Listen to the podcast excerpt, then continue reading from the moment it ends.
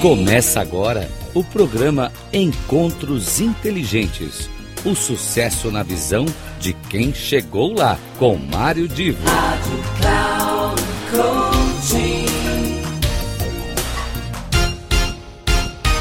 Alô, alô, queridos amigos ouvintes da Rádio Cloud Coach, é que é Mário Divo, começando agora mais um dos nossos encontros inteligentes e hoje nós teremos o, a terceira parte de uma entrevista que eu fiz com o Fábio Madia. Fábio é, é uma pessoa de extrema competência na questão de gestão de marcas globais, mas não só isso. Ele é o CEO de um grupo de empresas que trabalha dentro do ambiente do marketing, incluindo até é, uma escola, uma universidade para desenvolvimento profissional. Pois bem, na, sema, na primeira semana e na segunda, nós desenvolvemos esse assunto das marcas globais e encerramos na semana passada, quando ele falava da questão de internacionalização, ou seja, quando uma empresa quer levar a sua marca para outros mercados internacionais. Agora, nós vamos retomar essa conversa através de uma pergunta que muito simples que eu fiz. Como é que eles na empresa trabalham quando, se quando lidam, quando são levados a, a trabalhar com a, empresas públicas ou privadas, e daí a conversa tomou outro rumo. Vejam que interessante. No final, eu volto para as palavras de encerramento. Vocês aqui trabalham com empresas públicas, pelo menos é, mesmo que sejam estatais? Não. Não? Eu queria te perguntar se você vê alguma diferença na maneira de gerir a marca entre uma empresa é, privada típica e uma empresa que de alguma forma tem participação de capital público. É, eu vou fazer agora minha última pergunta. Eu, em geral, quando eu faço essa pergunta, todo mundo diz assim, não sei, mas já estou te adiantando. Portanto, uh, o que, que, explicaria, na sua visão, que as agências que fazem o valuation uh, tenham resultados tão díspares uma da outra? Ou seja. Metodologia. Cada uma tem a sua metodologia, né? Porque, na verdade. E aí, e aí a pergunta vem, nasce o seguinte: se eu quero, por exemplo, hoje ter uma ideia, quanto é que vale a marca Coca-Cola do. etc é, eu posso pegar Brand Finance, Interbrand, Brand Z, etc. Só que os valores são muito diferentes. Eu não estou nem me preocupando muito na ordem, se é primeiro, segundo, mas estou dizendo na grandeza do valor. Sim. E aí, em que, que eu acredito? Faz uma média, na verdade. Você não pode acreditar em nenhuma delas, porque as metodologias são um pouco diferentes umas das outras. E como eu te falei, lá atrás tinha uma empresa que fazia, que acho que era a Entrepreneur. Hoje você deve ter umas, no mínimo umas cinco empresas que fazem no mundo, cada uma com a sua metodologia, a sua visão. Eu verdadeiramente não acho que tem a visão mais certa nesse processo. Eu acho que se você quer ser é, o mais é, justo possível, você faz uma média entre elas e, e aí talvez você... E aonde que essa, essas metodologias, digamos, são tão diferentes que nós na, na sua visão, são tão diferentes que geram esses resultados diferentes. O que, que elas uma faz e a outra não faz, por exemplo? Porque ali é uma na equação, na verdade, não são equações iguais, né? são equações diferentes. Então, muda o fator de multi, fator multiplicador, muda é, a importância no equity, por exemplo, dos stakeholders. Você, tem, tem variáveis nessa equação que mudam de uma para outra porque é a visão do, do, da, da, empresa com relação ao que é o valuation mais, mais correto. Por isso que eu falo, é, você adotar, pegue as três principais tire uma média. Eu acho que é a, a forma mais, talvez, correta de você chegar no valor da tua marca. Porque não, não são absolutamente exatos. Né? A gente pô, tem o Ibope, que mede a audiência, mas não mede a audiência do break comercial, ele mede a audiência do programa, são coisas completamente diferentes. E agora tem a GFK que também está entrando no Brasil. As metodologias são diferentes. Aí você começa a falar, mas qual que está certo e qual que está errado? Se você vai usar o Google Analytics para fazer análise do teu site, ou se você é um, um, um agente maior vai usar um Omniture da Adobe para fazer, os dados também vão dar pequenas diferenças. Qual é o certo e errado? Ou você fala, puta, eu acredito nessa empresa, vai lá de olho fechado, ou cria uma média e trabalha com a é, média. É mais ou menos como pesquisa eleitoral. Né? É, é exatamente isso. Porque a pesquisa eleitoral, a, digamos assim, a, a metodologia ela não é tão diferente né, na pesquisa. Sim. O que acaba acontecendo é que uma amostra é diferente da outra, ah, alguma a forma de abordagem pode ser diferente em função do treinamento.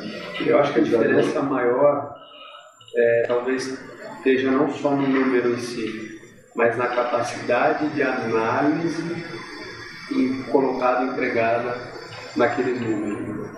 A gente ainda fez na segunda-feira uma palestra para a Associação Brasileira de Empresas de Pesquisa de Mercado. E a gente falava muito isso na palestra. Né? Que de alguma forma elas todas venderam sempre os dados e entregavam embutido ali uma análise de inteligência. Que bem na verdade eu participei de várias apresentações de pesquisa, era um momento que o cara vai, diz logo o dado aí, diz quanto eu cresci, não cresci, a resposta e para com esse blá blá blá. Porque elas não souberam criar valor com a capacidade analítica dela. Hoje em dia a gente está num, num, momento completamente diferente, mundo onde os dados, ou boa parte dos dados, estão disponíveis. Eu falei né, que o novo pesquisador, na verdade, é um algoritmo, ele não é mais uma pessoa. O algoritmo que vai lá nas nuvens, traz o que tem de dados relevante, só que se você não tiver uma capacidade de inteligência analítica em cima dados, é, você não vai conseguir transformar aquelas pedras efetivamente em. Você não vai fazer daqueles dados efetivamente uma informação que tem a capacidade de mudar o teu negócio. Então, ah, puta, quanto vale a marca? Vale efetivamente o equity, a, a equação que você vai fazer, a média delas, mas muito mais do que isso é a tua visão com relação ao que você pode fazer com aquela marca. Então, se eu vou construir, se eu vou comprar uma marca, que é que eu estava te falando lá atrás, eu vou comprar porque eu sei o que eu posso fazer com aquela marca. Eu vou tentar comprar ela o mais barato que eu conseguir naturalmente, porque é uma relação de compra e venda. Mas eu tenho muito claro o que eu quero fazer com aquela marca. Então, eu, eu acho que é e, e dentro dessa, dessa lógica de, de, tudo que a gente comentou, é, quando se fala em uma empresa para o mercado novo, você tem sentido em contatos com seus clientes, tem sentido que o gestor das marcas ele tem uma ele, ele tem uma capacidade de analisar caso a caso, estrategicamente, o que, que esta nova ação representa no meu processo atual de gestão de marca. Em outras palavras, eu tenho que mudar alguma coisa, eu tenho que investir em algum, algum tipo de ação diferenciada para poder adequar esta relação da minha marca com o mercado. Você tem sentido que as pessoas têm feito isso? Ou a empresa muitas vezes tem se deslocado para um outro mercado e tem se desfocado dessa questão de como a marca influencia? Ah, acho que alguns anos atrás o processo natural era você querer é, ignorar essa necessidade e partir do que é aquela marca naquela região de origem dela e tentar a força de fazer com que o mercado se adapte à visão daquela marca. Só que acho que hoje as empresas mais do que entenderam que é, o global e o regional andam de, de mãos dadas, né? ainda que seja o global Brasil e o regional uma cidade, uma região aqui, essas coisas funcionam absolutamente de mão dada. Né? Você vai ter globalmente a visão, a essência, a filosofia daquela empresa, mas o comportamento dela regional tem que ser naturalmente adaptável, né? porque senão sua capacidade de performance é muito pequena, até para você construir um equity lá na frente que seja comum. Na realidade, a consistência, que é uma palavra que você usou várias vezes, a consistência depende da adequação. Acho que a consistência depende acho que o melhor exemplo disso que eu estou te falando é o Whole Foods, uma rede de supermercados americana. O que, que ela faz? Se ela quer ir para uma região, ela vai identificar dentro do mix de produto delas, ela tem um percentual lá que tem que ser produtos daquela região. Então, ela vai identificar quem são os potenciais fornecedores que estão até X milhas ou quilômetros daquele supermercado que podem pegar, vai visitar, vai entender se eles estão capacitados, se eles estão informatizados, se eles têm os princípios mínimos exigidos de, de limpeza, de processual. Se não tiverem, muitas vezes eles ajudam, até financeiramente, a capacitar. porque eles sabem que esse modelo depende muito.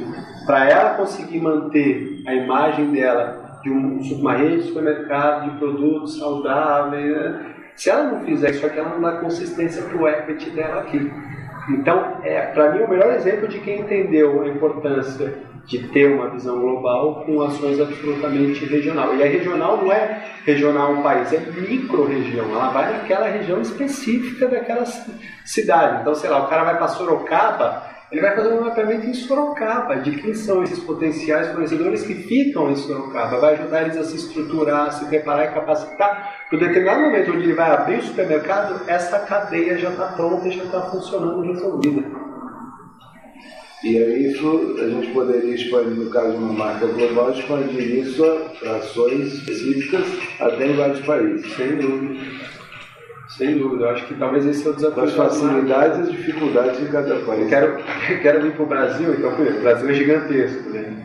Vamos entender o Brasil, vamos entender aonde eu tenho que efetivamente estar, vamos entender a logística daquele país, no nosso caso aqui absolutamente maluco, vamos entender depois disso tudo, nasce literalmente um business plan. Então, primeiro eu vou entender se financeiramente é ou não é um bom negócio ir para aquele país. E se eu for, o quão antes eu tenho que chegar para estruturar todas as coisas que decorrem da característica país para que eu tenha uma boa performance.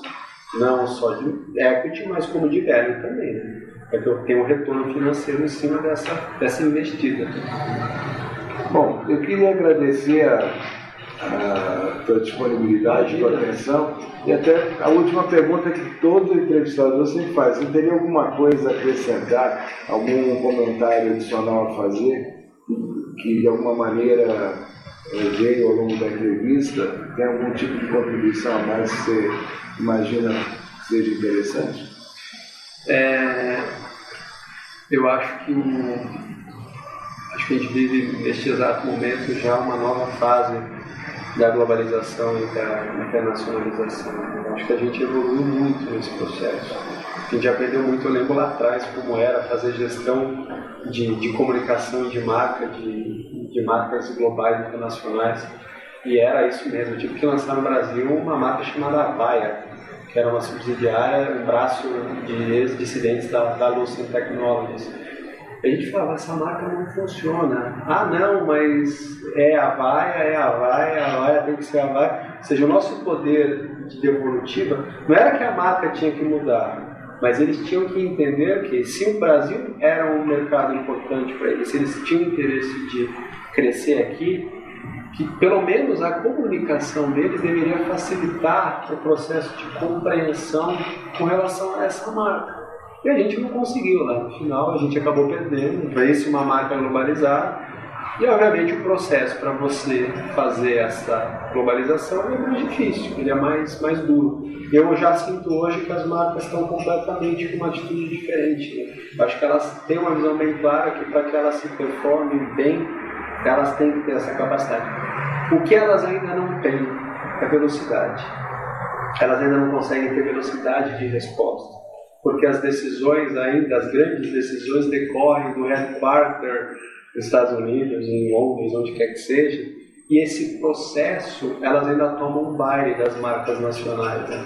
Então você pega, sei lá, o território de produtos para beleza. Como é que uma Miele, uma marca nacional, conseguiu crescer tanto em cima do Unilever e do uma Procter? Na velocidade de adaptação de resposta que ela tem porque ela vê uma oportunidade de mercado, o dono está ali sentadinho na cadeira, vamos fazer, vamos. Para ela lançar um produto novo, ela vai levar poucos meses.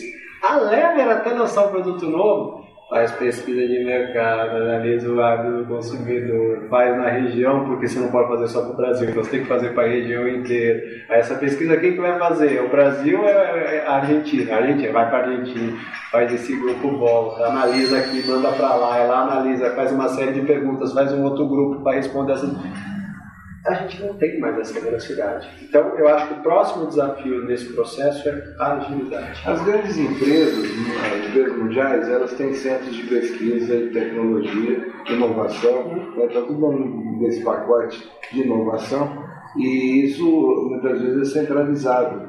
É, às vezes tem até mais de um centro de pesquisa, mas é sempre em grandes centros, países mais adiantados. Você, é, eu falei que aquela era a última pergunta, mas agora pelo que você falou, tá?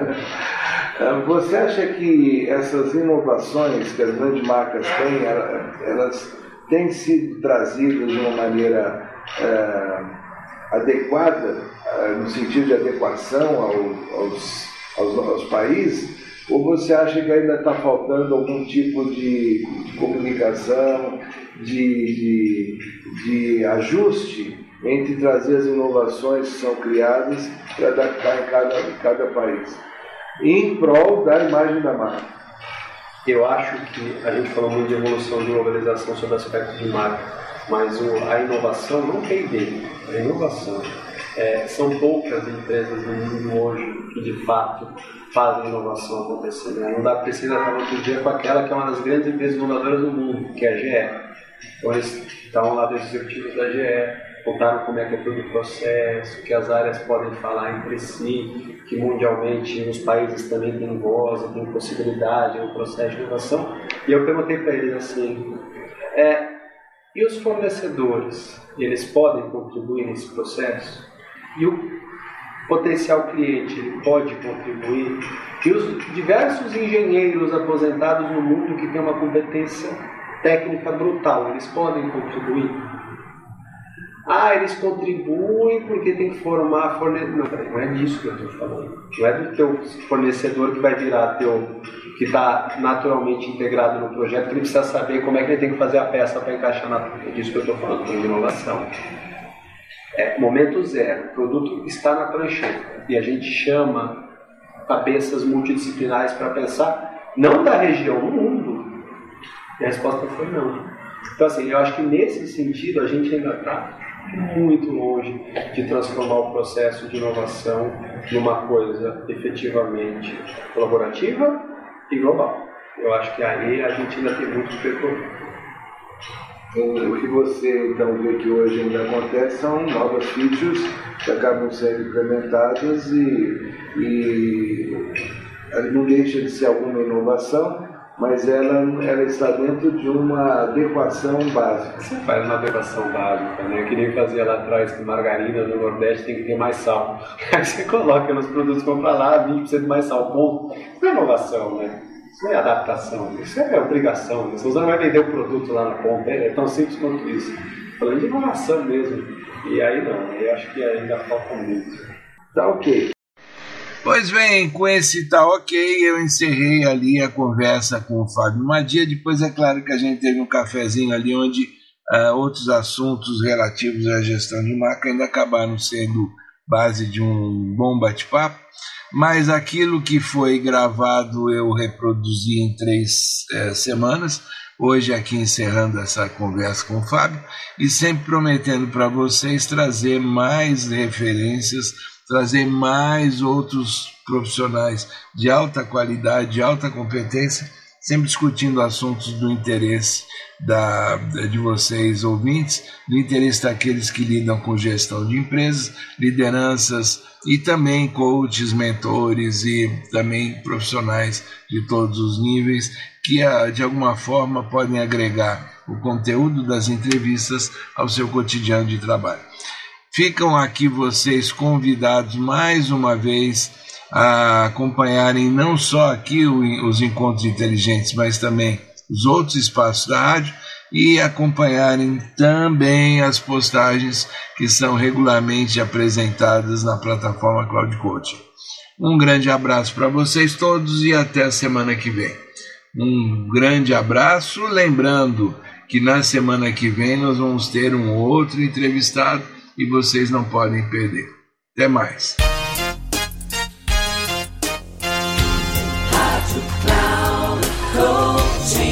Terminando Encontros Inteligentes. O sucesso na visão de quem chegou lá. Com Mário Divo. Rádio Cloud Coaching.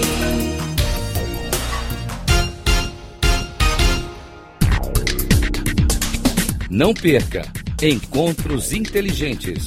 O sucesso na visão de quem chegou lá.